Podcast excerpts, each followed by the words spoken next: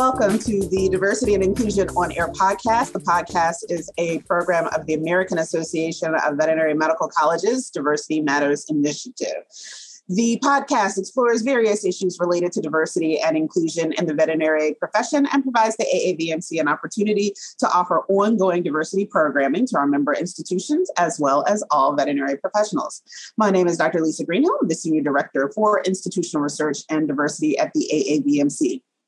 Now, today's topic is something I've been kicking around for a long time and thinking about, especially um, in the last year or so, because I see a real some real patterns. Sometimes that can be a little bit concerning in social justice work or diversity, equity, and inclusion work. Um, that don't these patterns don't allow for kind of this um, corrective redemption, if you will, um, some restoration. Um, so this pattern um, really, this is kind of how it looks. Um, someone does something racist, sexist, ableist, homophobic, transphobic, or otherwise offensive. Um, often it's caught on video. and it, uh, or it's in a comment section or on social media um, or some other kind of documented thing, right? Um, there's a reaction to the incident. Um, it often goes air quote viral. Um, and in the process, um, what ends up happening is the person who um, committed the offense ends up being doxxed, i.e., all of their personal information kind of gets out there in the universe. Um, folks are looking to fire them. Uh, sometimes they get death threats, all of these kinds of things.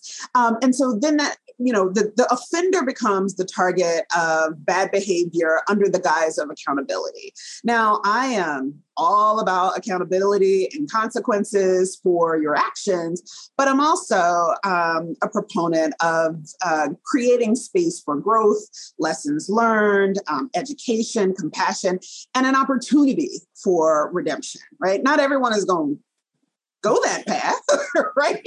But you know I, i'm hopeful I'm, I have not completely abandoned hope yet.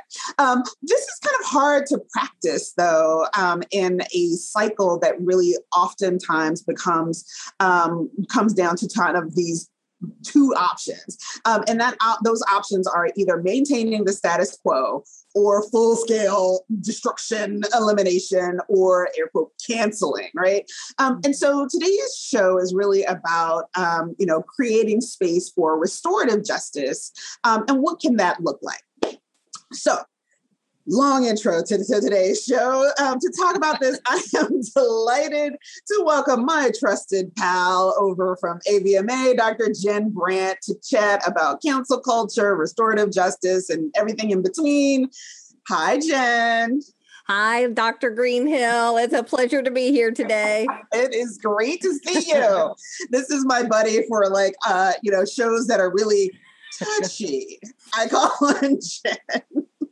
So why don't we uh, just get on into it? Let's talk about some definitions that kind of set the scene a little bit. And so, you know, I've got this list that, um, you know, we're going to talk a little bit about kind of what does justice mean and accountability and all of these kinds of things. So um, justice is what?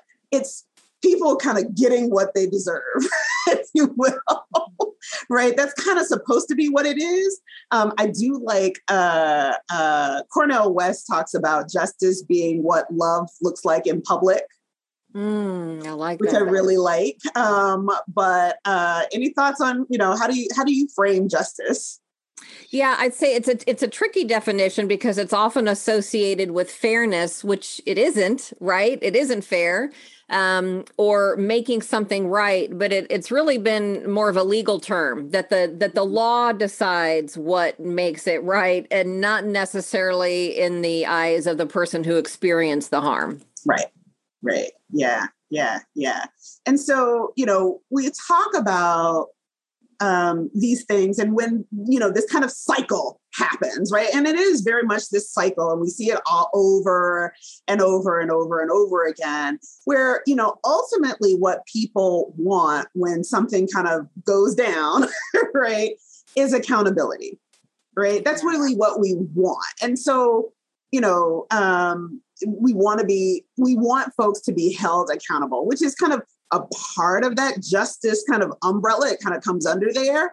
Mm-hmm. Um, but it, it really is about you know, yo, you gotta own up to the consequences. Like you did the what did they say? You did the crime, you do the time. Of yeah, course, right. we know that like that's not real. But like, like, I mean, you know, it's supposed to be, but but there's a lot of evidence that that's not real either. Um, so, what about reconciliation and restoration? So um, again, the tricky when we look at the definition versus what we really want out of it. When we look at uh, reconciliation, one of the definitions, which I don't like, is make friendly again um, which which is a definition of it. I think yes. where I struggle with the term reconciliation is it's so often lumped in with forgiveness. Mm. Um, and you and I have had long chats about that and my uh, my perspectives on kind of forced forgiveness and the the the social pressure to forgive, mm-hmm. but even further a social pressure pressure to reconcile. And um, a person who's been harmed can make peace with what happened, but it doesn't necessarily mean that they want to reconcile with the source of that harm.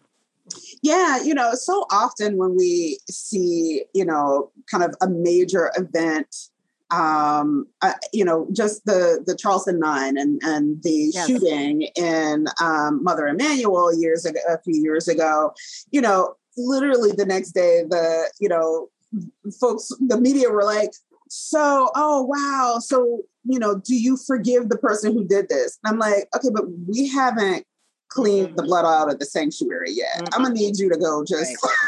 go take a couple of walks. Yes. around the world while we get ourselves together.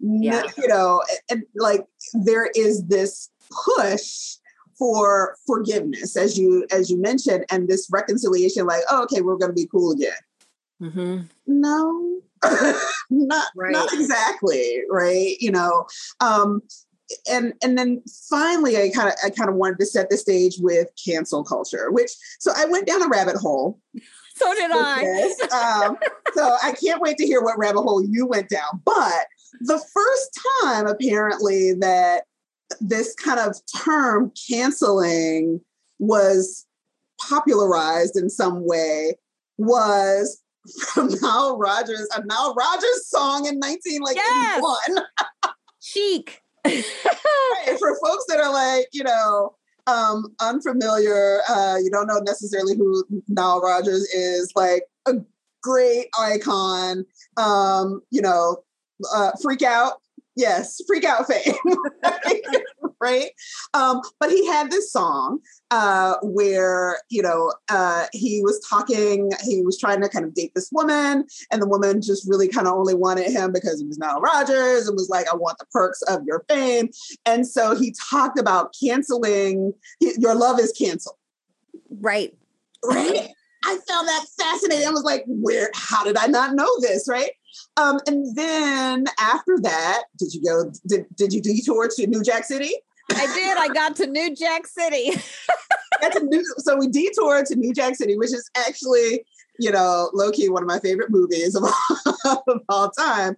Um, and I remember the line where they talk about, you know, a character is canceled because you know they found they, they said she was a traitor right and so mm-hmm. this idea of cancel culture is is not new um, um, but then, kind of in the early aughts, um, when in the birth of Twitter, um, you know, on Twitter, Black users often kind of use this term to say, you know, so and so is canceled because you know they did something that you know the community disagrees with or an individual disagrees with. Like, so for example, R. Kelly canceled.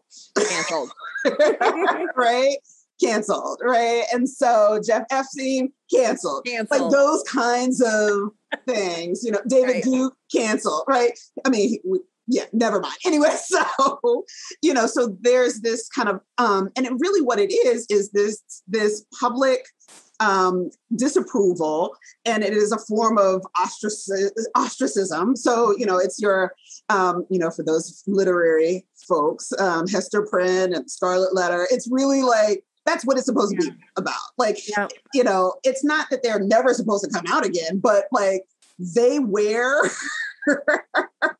that um, you know, that uh, uh disapproval kind of like, hey, mm-hmm. there it is.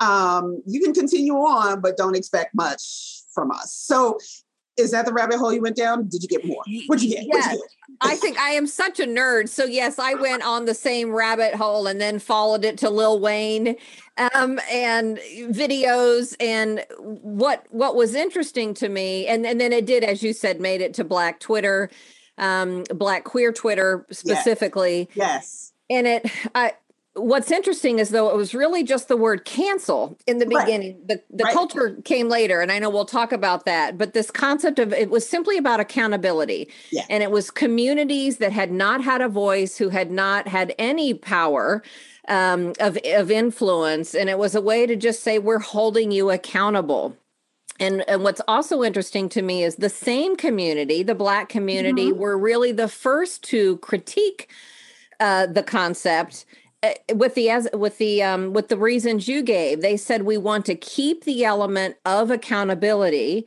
um, and at the same time we believe in reform. We believe in rehabilitation. Um, we believe in somebody being able to say i made a mistake. I mm-hmm. want to come back um, in that process. And so you know how do we keep the accountability without necessarily shaming somebody into disappearing. And it was really when white culture, um, you know, this discomfort that came about from a community in the white community that got away with behaviors that caused harm forever, right? And now all of a sudden there was this tool that could call somebody out and you didn't have to have a ton of money or power. You could get on social media and call somebody out. Well imagine the discomfort of yeah. what happens when you go from having zero accountability to now public accountability and that sense of i don't want to be held accountable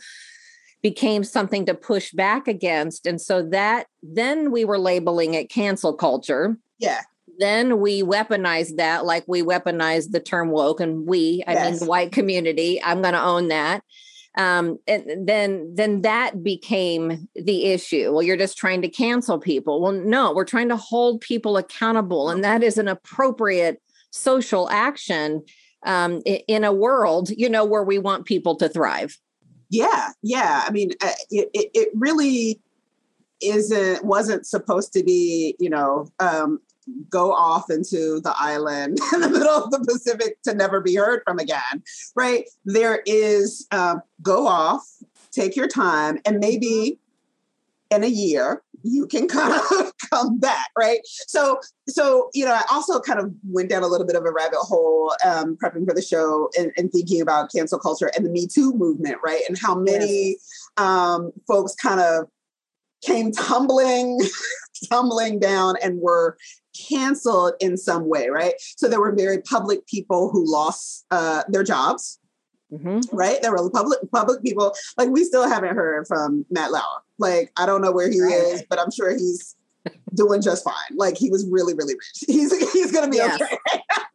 like I'm sure he's happy. He's sad. He's not on TV anymore. However, he's going to be okay. But things like, you know, um, I think it was like a less than a year later, CK Louis was back um, doing stand up, and people were like, bruh, it might be a little too soon, right? It might be a little too soon, and we haven't seen you do anything. Again, being held accountable to, right. to these behaviors. Like you haven't acknowledged that you did this, you haven't tried to figure out how to make it right um, and now you're just back out to telling jokes. Nah. Right. And so it was like, no, no, no, no, no, no, no. Back to the cancel corner for you right. for a little while longer, right? Because we need to see behavioral change. And really that's what it was originally kind of conceived as like it's not it doesn't have to be forever um, you know grace is is available to those who seek it Redemption yes. is available to those who seek it. If you don't seek it, then you get to stay over there and we're all cool. But, you know, we have this friction um, and, and it has been weaponized and, and it's been kind of, hey, people want um, PC culture. People don't want us to be able to say the things that, you know, we want to say. And what about free speech? And I'm like, hey, you can say whatever you want to say. But again, we get to this accountability and the consequences of right. uh, collective actions, right? So, so in thinking about that, you know, redemption and, and restoration is available for those who want it.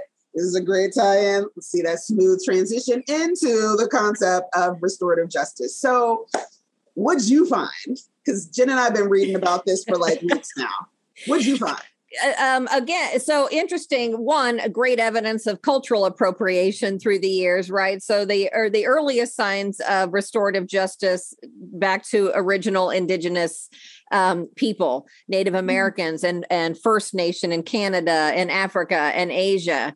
Um, it was really for centuries that was the case and and then got introduced this concept of punishment mm-hmm. um, right? Instead of making right more punishing wrong. Like there was this shift that happened. And then over the centuries even more that sending out punishment then became more of an act of the state. Mm-hmm. um, against the offender and the victim, the person who was actually harmed in the process, somehow completely got cut out um, of the process. And then the term itself, I think, is credited, and, and of course, history may have written itself conveniently, but credited to a psychologist, Albert Eglash, who wrote a paper uh, using the term in the 70s. And then, right in that same time period in the 70s, both in Canada, at least in the US, and I'm sure elsewhere, there was uh, talk then. It was not called restorative justice then. It was uh, victim offender mediation mm. or victim offender reconciliation. So this concept came on board to at least bring the parties who have been harmed back in, if they choose to be, in the way that they choose to be, so that they have a voice in the process as well. Yeah, yeah. I mean, I think that you know, if if any of our viewers or listeners have um, been a victim of a crime or know someone who has and kind of has gone through the full like adjudication of that, you know, following that event, you know that yeah, they they might check in with you, but you don't really mm-hmm. get a whole lot of say, right? No. It's, that you really just don't. They just kind of are reporting back to you what's going to happen next, what the DA is going to do, what the judge is going to do, what the probation like, and, it, and it's it it is um it is like looking into a window. Like you're you're yeah. not in you're not in the space where it's happening. You just get to look at it, even though the whole process is about something that happened to you.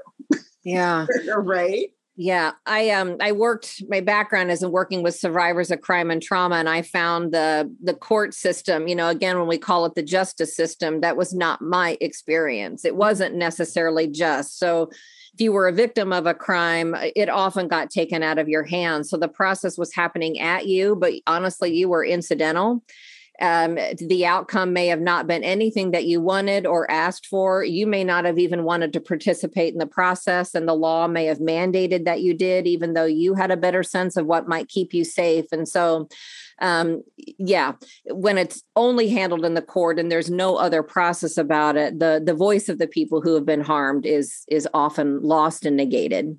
Yeah, yeah. And so when we pull that out of kind of the criminal justice uh, space, which is really kind of where this work um, is is primarily taking place that um, in the criminal justice space as well as K through 12 education and kind of thinking about how um, we help young people um, mediate conflict, right? Mm-hmm. Um, you know, when we talk about it through the lens of social justice work or um, DEI efforts, say here in, in Vet Med, we really just want to be able to, to drill down and say, okay, all of this stuff that's happening around is happening. Um, but that doesn't actually truly address the harm that has been done. Mm-hmm. Um, that those calls for accountability sometimes are off the mark. And, and it's because, as I mentioned in, in, in the opening, we think of this binary, right? So if the offender gets to keep their job or if they get to or if you know because hr issues are private right so you're not going to hear what's going to happen um, it just looks like well you didn't do anything so we want them fired right? And that's right. that's it. It's very much a binary rather than thinking about um, how do we come to um, resolution? And that doesn't mean that we're going to be friends doesn't mean we're going to go for a beer afterward. It doesn't mean that um, we're even going to say anything more than, and, than an acknowledgement uh, pleasantry when we pass each other in the hallway in our workspace. It means that we are going to sit down um, and have a conversation about what happened and talk about how do we move past this and how do we make it right. So is that kind of what you know so so how do we do that? What are what are the elements? Like right let's talk about you know just some of those kind of the big thematic pieces right? So um, you know we have to be able to say hey there's this thing that happened that you did and mm-hmm. it hurt me right and again it's about giving the victim this this space right mm-hmm. to um, and voice um, to to say that oftentimes that gets lost so, so what are some of the other um, elements? Yeah, and I think of a safe space to say that, right? Because victims have certainly spoken up in the past, and then um, even though it's illegal now to have any kind of retribution happen to you, there are many people who can say it happened anyway. I got silenced. I didn't get put on committees. I was labeled a problem. I my hours start right so it, it's really about creating a safe space. So it, it is about a dialogue. Really, the elements are you come to the table. Is that what all the parties want with heavy attention on what the victim is asking for? Having that full reconciliation where somebody says, as you said, I harmed, and being really clear and no excuses, right? Well, I harmed you, but um or i'm sorry you were harmed like right. no i'm i'm sorry i did the thing that caused the harm um, and and sometimes um, generally you might want a mediator or some neutral present in the room. Sometimes there's restitution involved sometimes there's community service involved but it really begins with this um, you know contact this communication that is safe and appropriate for all parties. Yeah yeah. I mean and this is you know this is one of those things where um, sometimes a simple apology a real apology. We'll get to that in a minute. A real apology fixes mm-hmm. enormous problems, right? Um, but this is also why, you know, when we see someone, again, social media, social media can be great, but it also is just, you know, not great sometimes. It's just trash. It's just trash. Right. But but this is kind of you know they call it like the iOS apology, right? And so um, you know the the celebrity taps out something on their little phone in notes and then like posts it somewhere on the Twitters or Instagram or you know for those of us of folks of a certain age, Facebook, um, you know, and they they they they put it up there and and then the public that is looking for this accountability then begins to pick apart the apology. And, and I want to be really, really clear about why they pick it apart. When apologies say things like, I'm sorry, you were fill in the blank offended. I'm sorry, but. right. Yes. Um, that is not a genuine apology that is that is that does not accept responsibility um, it is hey, you woke up and you were super sensitive. And like if somebody else had said this, you probably wouldn't have been offended, right? Today. Or mm-hmm. on next Friday, if you had seen whatever I said, then you know you probably would have reacted different it is that like all of this is on you your reaction is your problem and yes we do take responsibility for our individual behaviors and reactions but if you did harm like you right. gotta own that right and so yeah. you know you know this this piece of what does repairing harm look like right and so mm-hmm. so jen you know what are some of the ways where what what can that look like what can we do um you know uh, it's interesting people how to say i'm sorry like they should have been taught in kindergarten I will, I will say though that's one of the foundational skills when we take when we take a look at this work, and a lot of times people say, "Well, how do you do DEI?" Right? Uh, and I think they're expecting a big grand answer some of the time, and the answer uh, it some of the answers are big and grand. Right. Often they are so foundational, and one of them is how to do an apology. So it you know it's the I statement. I did something. You name the harm. No but no excuse. Sometimes it's I I have I've explored how that came to be and I take full responsibility for that as well. Now maybe with your therapist you can talk about all the elements that contributed, but the person you've harmed that's not relevant. You've done the harm, you own that, and you name the harm. Yeah. Um, then you apologize sincerely for the harm, and if appropriate, if if you know if the setting calls for it, it might be these are the things that I'm going to do. Uh, I think of programs like 12 step programs that even talk mm-hmm. about living amends. That sometimes it's a harm to the person to to contact them and apologize. Like just because you want to be sorry and be forgiven doesn't mean the other person wants it. So again, it's always that the other person is engaging in this and willing and able to have that happen safely. And then it may be offering, these are the steps that I'm going to do. It's interesting, the science behind it. Some will say that you then ask for forgiveness. I don't find that that is helpful because I don't find that the person owes you that. What you can say is, I will spend from now until the end of time doing better. Yeah. And this is the way I'm going to do better. But that other person is maybe not going to be around to praise you and thank you. Like that isn't their job. It's it's it's yours to go do better. So there is a whole science behind apology. Uh, even in the healthcare world, there's an "I'm sorry" works. Um movement movement isn't the right mm-hmm. word but it's yeah. escaping me right now that really talks about that and how you that you do a good apology.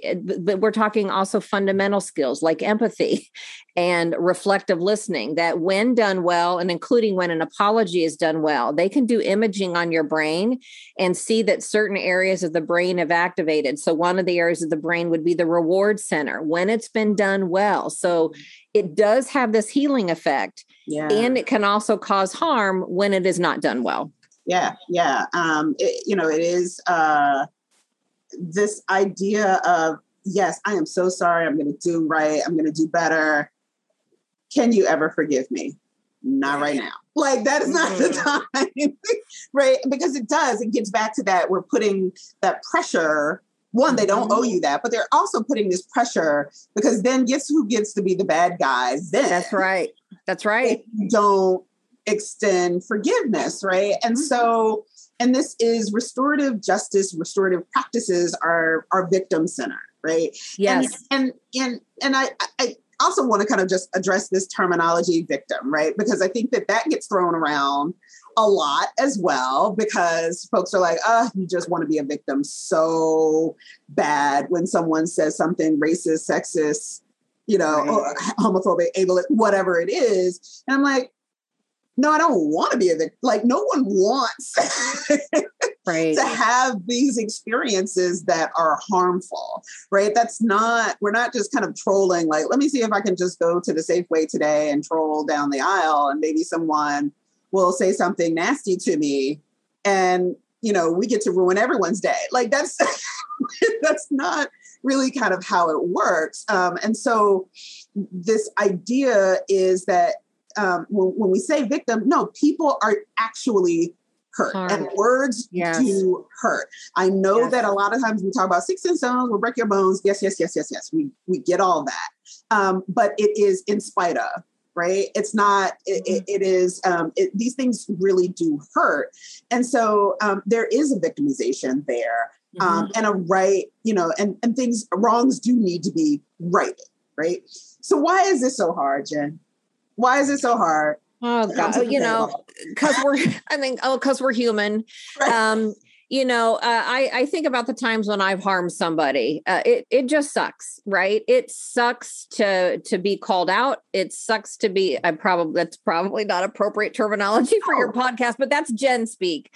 Um, it it it is painful to look somebody in the eye and actually look at yourself in the mirror first and say, I have done something, whether intended or not, is irrelevant. I have done something that had an impact of harming somebody. And it is so hard to sit with the discomfort of that, that I think even the example you were giving when we say, well, some people want to be victims, that is an easy default. You know, if I apologize and the person, God forbid, the person I've harmed isn't super gracious about it and just falling over themselves to thank me for my apology, well, they just want to, you know, they just want to be a victim. So it's it's once again deflecting. Well, they have every right to respond however they would want to it doesn't negate what i have done so I, I, think that just that fundamental piece of sitting with pain that we have caused i think we're hardwired not to do that mm-hmm. and when we do we will absolutely fundamentally believe that it's that it's they just don't understand us, right? I'm being misinterpreted and it's easy to fall on that instead of again, none of that's it. None of that matters. I harm somebody and I got to own up to it. And so I, I think just at the root, uh, I, I think we as human beings can really struggle with that concept. Yeah, I mean, it's very it, it's it doesn't just feel risky. It it is risky, right? Because yes. um, you know, the hole can get deeper. yes. the hole can get deeper. Um, and and you know, I I am, I mean, none of us are immune to, to this. There are things that, you know, happened 20 years ago that every now and again I'm like, you know, I really messed that up. And I never really apologized and I didn't make it right. And is it too late? Or boy, yeah. I, I, remember it like it was yesterday. And I know that had to hurt. Whoa, whoa. That really, that really sucks, right? Um, and and and now all these years later, I'm like, well, can I still make it right? You know, can I still um, what does forgiveness look like? And that person may have forgiven me, but again, forgiveness also does not mean forgive and forget. Uh, right. and and it doesn't mean that we're gonna be cool. It just means I'm gonna start dragging you on Twitter. Like that's what it means. like it means. I love, I love the definition that I heard, and I I'm crediting it to Oprah, but I actually believe Oprah may have credited it to somebody else. So if somebody has the direct source, but just that forgiveness is simply saying I accept what is. It does not mean I'm saying it's okay. It does not mean I'm saying it doesn't have any effect on my life. It is like it it happened. And so my by forgiving, quote unquote, my energy is no longer going into, well, why did that happen? And I'm gonna be mad. Like it just it did.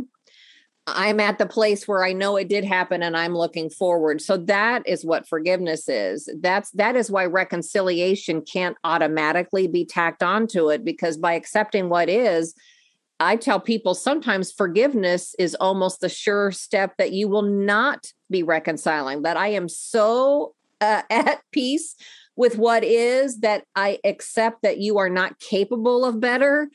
You will not ever be able to earn my trust. You have demonstrated, and I'm, I get that so well now that you and I are never going to be hanging out again, right? And that is the fullest expression of forgiveness. But I think social pressure, religious programming like so many things and, and and again i think our hardwiring to be connected like so mm-hmm. many things make that a very messy difficult process for us yeah so uh so you know we've been really down and dirty and keeping it 100 on on the show today so you know i think that i also want to talk about how folks might go about deciding whether or not to just cancel and I'm not talking, I'm just walking away, like I'm mm-hmm. dragged on Twitter and then like, boom, I'm done. Or, you know, hey, I'm going to take a different path um, and really say, let's see if we can have a meeting of the minds in a, in a way that is restorative, that there is a possibility of reconciliation, that at least we can get on the same page about what happened, the harm that was done, and how we can grow from it. Right. Yeah. So, so do you have your own criteria? I, I I do. I will say, I mean, some of it comes down to a moral compass, at least yeah. for me. And sometimes my moral compass fails. I will be the first one to say, I'm just going to own that right there. Right. Uh, so one thing I think about is, is, is what is safe what is safe for me what is the other party like I, I just need to start at the basics and then i have a mantra that kind of goes through my head that's do you want to be right or do you want a right world um and so you know that asked me to look at my motives. Like sometimes i might be feeling real petty that day and i but i have to i just have to own that right? Because then that's going to come with a set of consequences that down the road may not feel so good. So what are my motives? What are my desired outcomes? And then being true to that and and so if you're asking do you want to be right or do you want to right world? Sometimes the steps are the same. They will look the same but sometimes they won't right so sometimes you would take a certain set of actions if you just want to be right and to heck with it and by the way you may be justified it it's where it's why the work is so much deeper than that and it's not so simple and you'll even have people say oh you were right to do that but like something about it just deep inside may not sit right with you or it may sit right with you then but night not 5 minutes or 5 weeks down the road. So that that for me is the determinant. It's not that there's a a one right path or a one wrong path. It's is it safe? What is motivating me? What do i most want? I think what what creates the greatest good in the world? Mm-hmm. um, and and again holding myself accountable to that knowing that some days i'm like i don't care about the greatest good right, right. now. I'm just feeling petty. Petty petty. Petty yeah. yes yeah, you know, I um, I agree with all of that, and I, but I also think about time, right? And do, and sometimes I just I need a day or so to really process. Yes, what happened, um, right? What was said, what was done, whatever it was. Were there witnesses? Um, you know, um, is there um, will speaking out about it in public spaces create more harm um, than good. Um, mm-hmm. uh, how I'm not. Yeah, I have super petty days as well. Um, but do I believe that this person is capable of redemption? Mm-hmm. Um, and I will be completely honest. There are folks that I'm like, no. So, so, so right. And I just speed on past, right?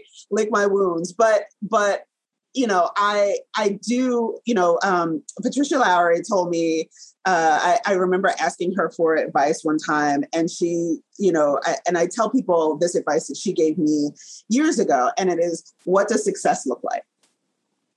Right? What does mm-hmm. success look like? And and and um, you know, I often kind of pull that out the back pocket to help guide me, usually out of my petty, petty hole, um, like what does success look like, and, and say, okay, like, is there something that can come out of this? What does healing look like for me? Mm-hmm. Um, and is there um, is there an opportunity here to really, yeah, do something good, right? Mm-hmm. Um, and um, and sometimes, oftentimes, it, there is. Um, you know, oftentimes there is. And I think that it is really important, though, for folks to know, um, you know, we are all going to, at some point in our lives, either have been or will be on one side of this. Like we will be the offender or we will be the victim, yes. right? Um, and um, I think that reflecting on our positionality um, is important. I think that um, thinking about what do I really need to heal, right? Mm-hmm. What do I need to heal? Um, if I am the offender, what, um, like, tell me what it is that I need to do to make this right like because oftentimes we don't ask. A lot of times i mean and this isn't just in terms of um, you know offenses or whatever. A lot of times we just don't ask people what they need. We just say okay here's the menu of options. Pick one that's closest to whatever it is that you you know are looking for. And um, you know not all jigsaw puzzles are going to together. Pieces are going to fit together. And so you know it really is about um, also embracing some humility there. Oh gosh and, yes. and that's that's hard. Like it's hard. Yes. you know trying to say yo i really i really messed up um, and i caused a lot of drama. And now like i've closed all my social media accounts because like, because things got really weird. And um, how do I make this right? how do I, what do I do? Um, tell me what to do. And, and I think that, you know, those are things that really kind of try to guide me. I try to think about my positionality. And I also, even as a victim, once I have had that time to process, think petty thoughts, figure out how whole, how big the hole that your body is going to fit in needs to be like, and I pull back, then I th- then I really try to say, all right, what does compassion look like, and what does empathy look like? What would make someone do this? Yes. Right. What would make yes. Someone, what like what is so wrong in this situation that would prompt this type of behavior? Um, and and and that is oftentimes what I can get to drag me back um, mm-hmm. to the table and say, okay, you know, I really would like to have a conversation about this, and yeah, we might need a third party so that it doesn't turn into a WWE Monday Night Raw event. uh, yeah, I a couple things were pictures were running through my brain as I was listening to you. And I think one of them is, you know, again, with this cancel culture, often there's a person harmed and we feel such indignation about it that we pile on mm. and we mm. never ask the person harmed, do you want me to pile on? Like we so right? So sometimes we inadvertently cause more harm. In fact we'll see this play out on social media where the person is saying i am not asking you to do this. In fact please stop. And we are so justified in our outrage and anger that we um, continue to pile on. So i think that's just an uh, awareness.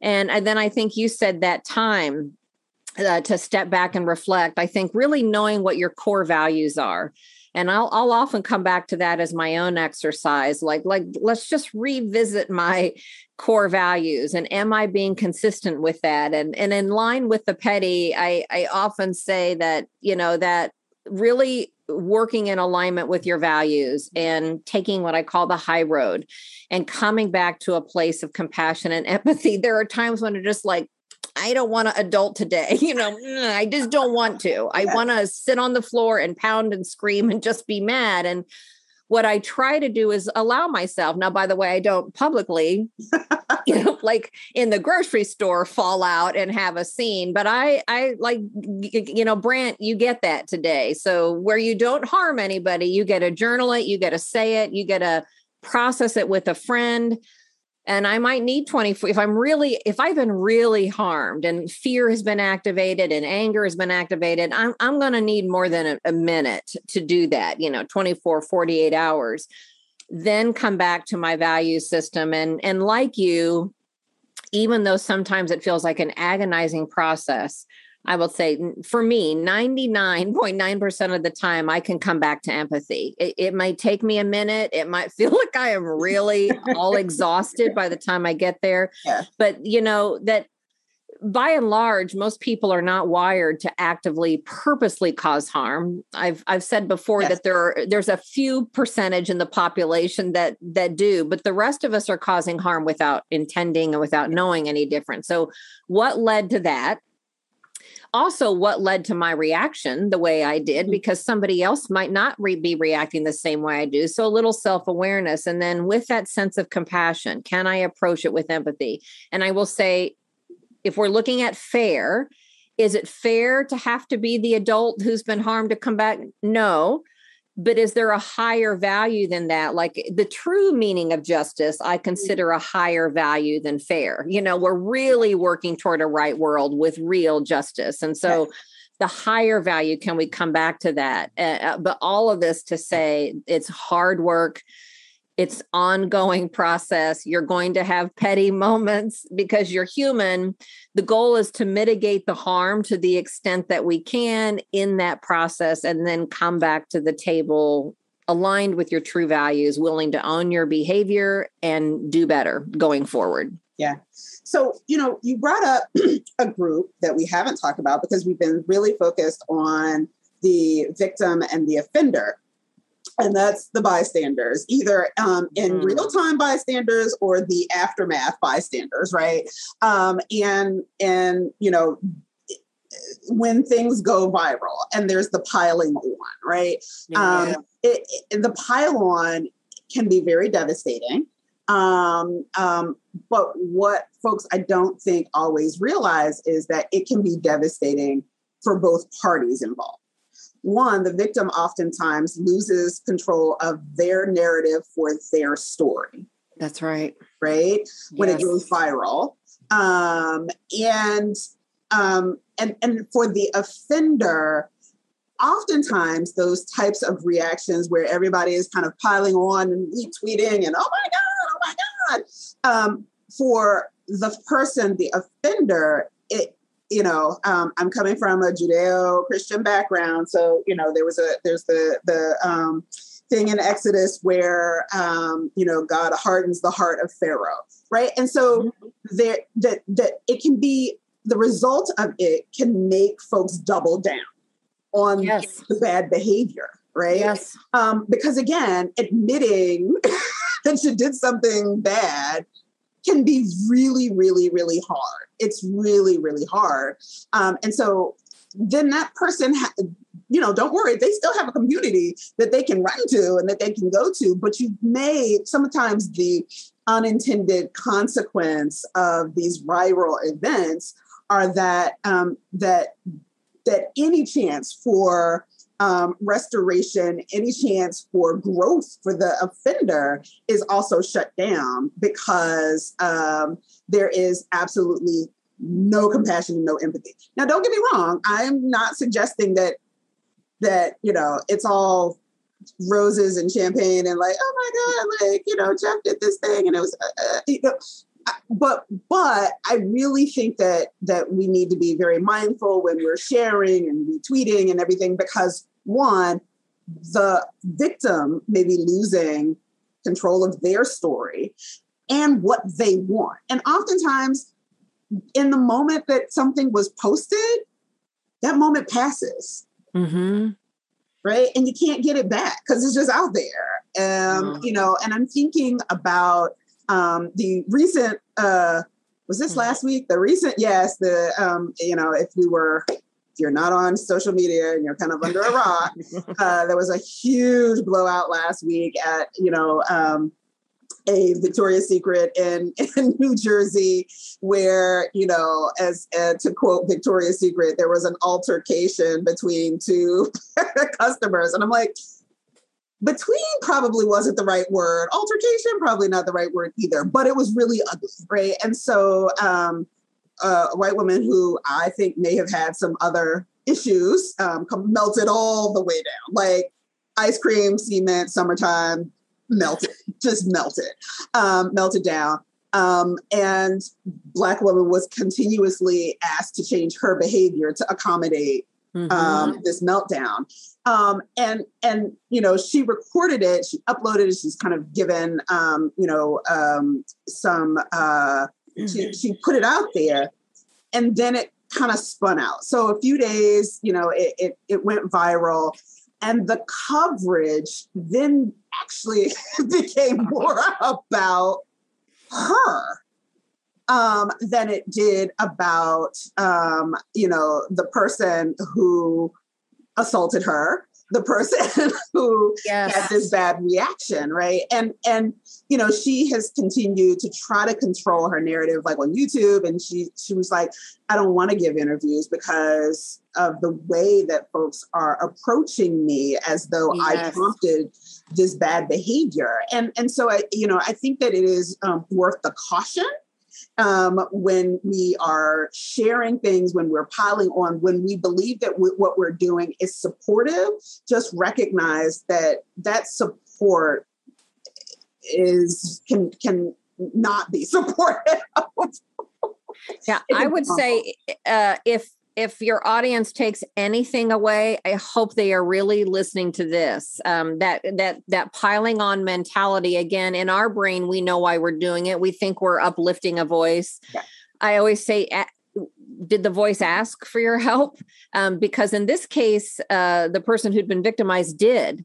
But she was very explicit about what would be helpful. It was right. not sharing the video a thousand times. It was not commenting on it. She had a very specific yes. ask. So meet meet that need. So there's that piling on. And then it, it's interesting in, in my career as a social worker, I've worked with people as clients who've been on either side of that.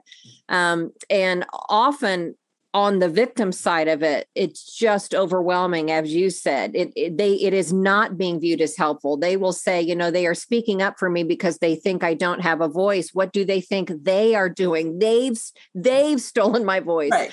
they've made it worse for me. They've made it so i can't go to my job and try to live my normal life. Like i was coping with it okay the helpers did that to me. Uh, and I know when we're engaging in those behaviors, we are not thinking about it from that perspective. We also don't really ever have the facts. We were not there. And yes, I know we see video video footage, but we don't see all of the video footage. And again, the person that's central to the story was not asking for our help in that way. So I really hope I hope people take that message to heart that there are ways to help and there are ways to be allies and amplify the voices. But you know, man, get an invitation first, um, yes. and and honor the and wishes follow directions and follow directions. Yeah, like what is helpful for you may very well not at all be helpful for someone else at at best, and may cause active harm at worst. Yeah, yeah, yeah. Follow directions. Ask them again oftentimes we don't, you know, that we keep coming back to this. We don't ask people what they need. Um, mm-hmm. We come up with what we believe are appropriate, you know, solutions. And again, oftentimes they're on a binary. Yes. it's like total devastation and annihilation versus, you know, nothing. Right. It's all right. nothing. And and that's really not the world that we live in. Um, so really do ask ask folks. So um, as we get ready to wrap up, um, how do we try to really practice this in our colleges, in our practices, in our workplaces, um, in our friend groups? Because, you know, a lot of us don't admit that we're petty. It's into camera we are. so, so, we, I am. I am. I am at I times. I'm, I'm gonna own, yeah, I'm gonna own that all day. Um, so again, I when we look at the continuum of justice, you know, there was the retribution and punitive. We've got restorative justice. There's there's even there's a move now into something called transformative justice. And so when we think about if we've caused a harm and we try to fix the harm, that's great, right? But but what led to that what led to those conditions that created that moment that made it be possible. So again it's not this big grand answer that people are looking for but it's step it's it's being curious identifying your values and then asking questions like how do we teach children about concepts like consent and mm-hmm. accountability? You know can you imagine raising a generation of kids who can look you in the eye? And and of course the parents right? We're, we are we the adults are responsible for that so, what does accountability um, look like? What does a, a, just world look like? What conditions are creating um, are, are being created that allow this escalation of harm? Is the process of us trying to right the harm causing more violence and harm because we want a technique that's not? This is about empathy it's about reflective listening it's about the art of an actual effective apology. Um, it's it's listening to people. So some of these are are core fundamental skills that i think because they're fundamental we think we all have them and yet we, we don't. We clearly do not all have them and that i think is the foundation that we build though that creates the bigger ripple effect where we can then bring in more prevention so that we hopefully have less of these incidents to manage going forward. Yeah that's that's great. Um, that's absolutely great. And so you know i, I would say um, for our member institutions at AAVMC you know when something kind of goes down as and we know it's going to go down something's always going to happen right? Um, extend that invitation, have, have that talk with um, the victim, um, ask if this is um, a path that they want to go down. Because mm-hmm. um, again, it is victim centered. Um, and then invite that offender, um, then invite the offender to see if that, that's something that, you know, they're willing to engage in and and seek out that mediation seek out if you're not you know don't have uh, um, some good skills in conflict resolution get them get them get them. Um, lots of places you can do that. So mm-hmm. hit the Googles. Um, but really extend the offer of invitation to engage in this type of process where, you know, there is um, the acknowledgement that harm has been done. There is an appropriate um, uh, uh, opportunity for the victim to have their say um, in, in, a constructive way, that there's uh, an opportunity for the offender to um, ask what would make amends, right? Um, yes. And, and really um, genuinely uh, sit there and, and kind of try to work through that. And again, it doesn't mean that, you know, everybody, you know, is going to be all peachy keen and just, you know, mm-hmm. in love at the end, but that there's some resolution and that there's peace and that, you know, folks can move forward in really constructive ways. And so, um, you know, I would definitely say let's all try to take the necessary time for that process uh, for individual processing, but then really um, find ways to see if there is an opportunity for reconciliation and rest- restoration. That is not absent of HR consequences, That's but right. in addition to.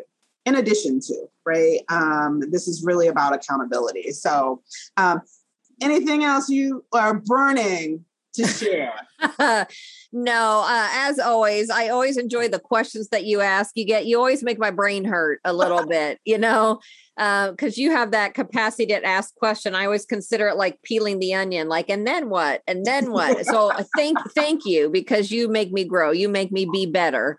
So um, I, I appreciate the questions that you ask, and I hope people are able to take some nuggets from this that they can apply right away in their lives. Yes, yes. I um I will say that I am really committed to to to practicing this. And guess what? It's good for home life too. Like yes, it is. right just really kind of thinking about what these principles mean so um, jen as always you're one of the few people i will have this kind of conversation with in a very public way live stream there it is out there um, thank you to the to uh, Dr. Carey, Dr. Stone in the chat here live uh, uh, on the live stream. Thank you so much for joining us uh, today. And uh, with that, I think we'll we'll wrap this episode. This has been another episode of AAVMC's Diversity and Inclusion on Air. Jen, I love you. Thank you. Thank you. Thank you so much. So uh, be sure to subscribe to the show on your favorite podcast app and like us on Facebook. Um, and uh, yeah, check us out next time. Thank you so much.